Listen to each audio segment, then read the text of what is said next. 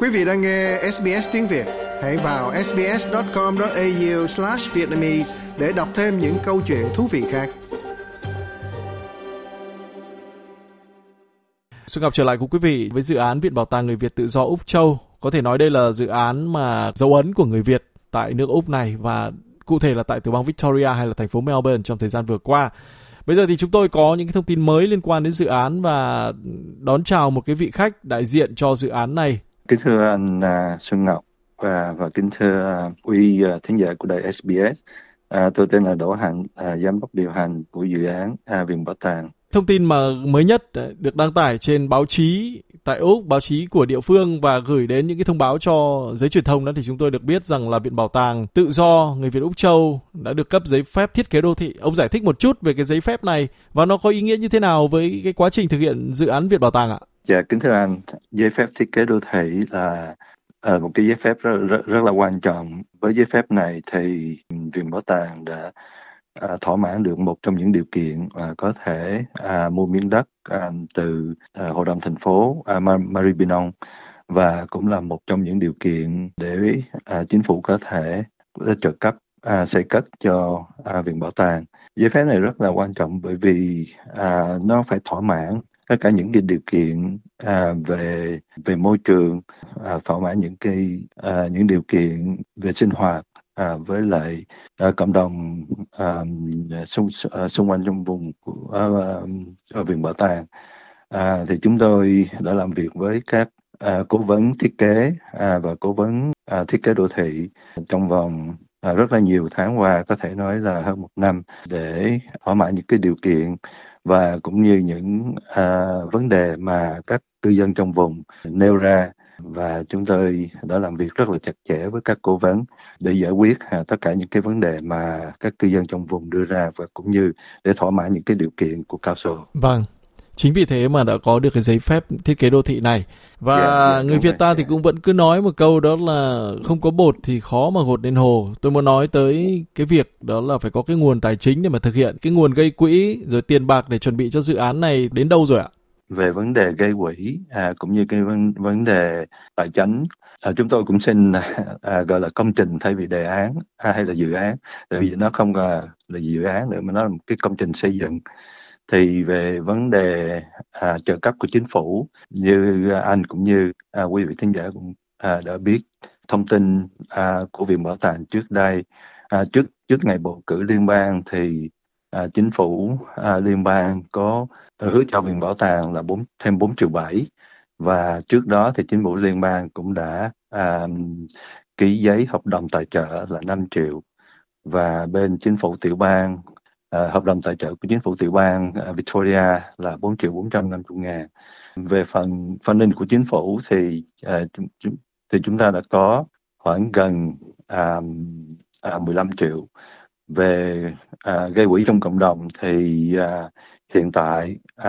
thì chúng ta đã gây quỹ được khoảng hơn 600 ngàn. Với cái hợp đồng tài à, với cái um, giấy phép thiết, thiết kế đô thị thì bệnh viện bảo tàng là bắt đầu xúc tiến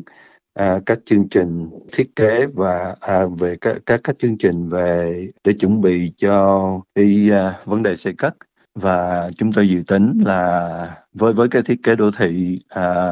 giấy phép thiết kế đô thị thì đã thỏa mãn cái yêu cầu của chính phủ liên bang. Thì chúng tôi dự tính là à, có thể cuối năm nay nếu mà thỏa mãn được tất cả các yêu cầu thì có thể là à, vấn đề xây cất thì sẽ à, khởi công vào cuối năm nay.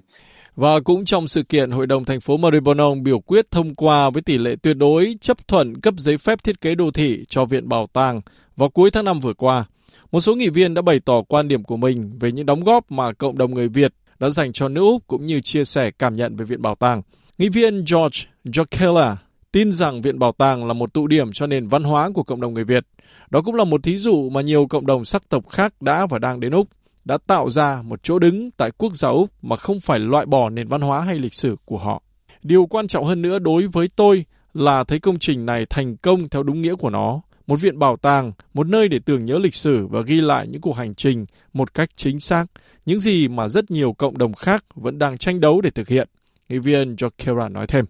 Còn với nghị viên kỳ cựu tại Maribyrnong, ông Michael Clark, thì Viện Bảo tàng là một dự án thực sự mang tầm vóc quốc gia. Mô hình xây dựng sẽ cung cấp một tụ điểm gặp gỡ cho cộng đồng và sẽ gắn bó Footscray như là một tâm điểm của cộng đồng Việt Nam, không chỉ cho Melbourne mà cho cả toàn nước Úc. Rõ ràng đây cũng là một cái bước ngoặt tiếp theo của công trình Viện Bảo tàng, tức là bây giờ đã đến cái giai đoạn mà có thể thực hiện một cách nó rất là thực tế rồi mọi người có thể cảm nhận rõ được điều đó.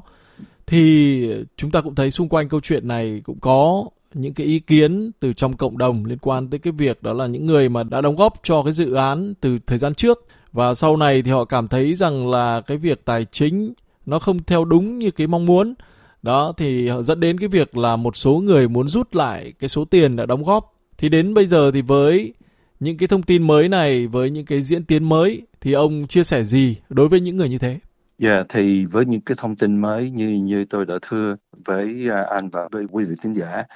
là à, với cái à, giấy phép thiết kế đô thị thì đó là một cái cái cột mốc quan trọng. À, với, với với giấy phép này thì chúng ta có thể xúc tiến cái các chương trình à, kế tiếp và để chuẩn bị khởi công xây cất vào cuối năm. Thì bây giờ nó không còn là à, giấc mơ trên giấy tờ mà nó là cái cái gì mà chúng ta có thể theo cái cái chương trình chúng ta có thể đạt được.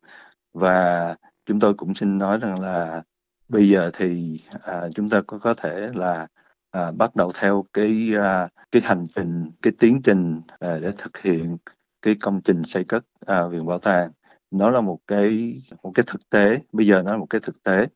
và chúng ta có thể là thực hiện được với những cái funding à, những cái tiền à, à, trợ cấp của chính phủ và những cái, cái công trình gây quỹ à, à, trong cộng đồng của chúng ta. Thì với cái với cái công trình mà được hỗ trợ từ à, chính phủ các cấp À, không những vậy, à, chính phủ liên bang, đảng lao động đã hứa hỗ trợ thêm à, hội đồng thành phố của Maribyrnong cũng rất tin tưởng trong cái công trình này vì nó đem lại à, những nguồn lợi ích à, không những là cho à, vùng à, Footscray mà cho cả tiểu bang Victoria và ngay cả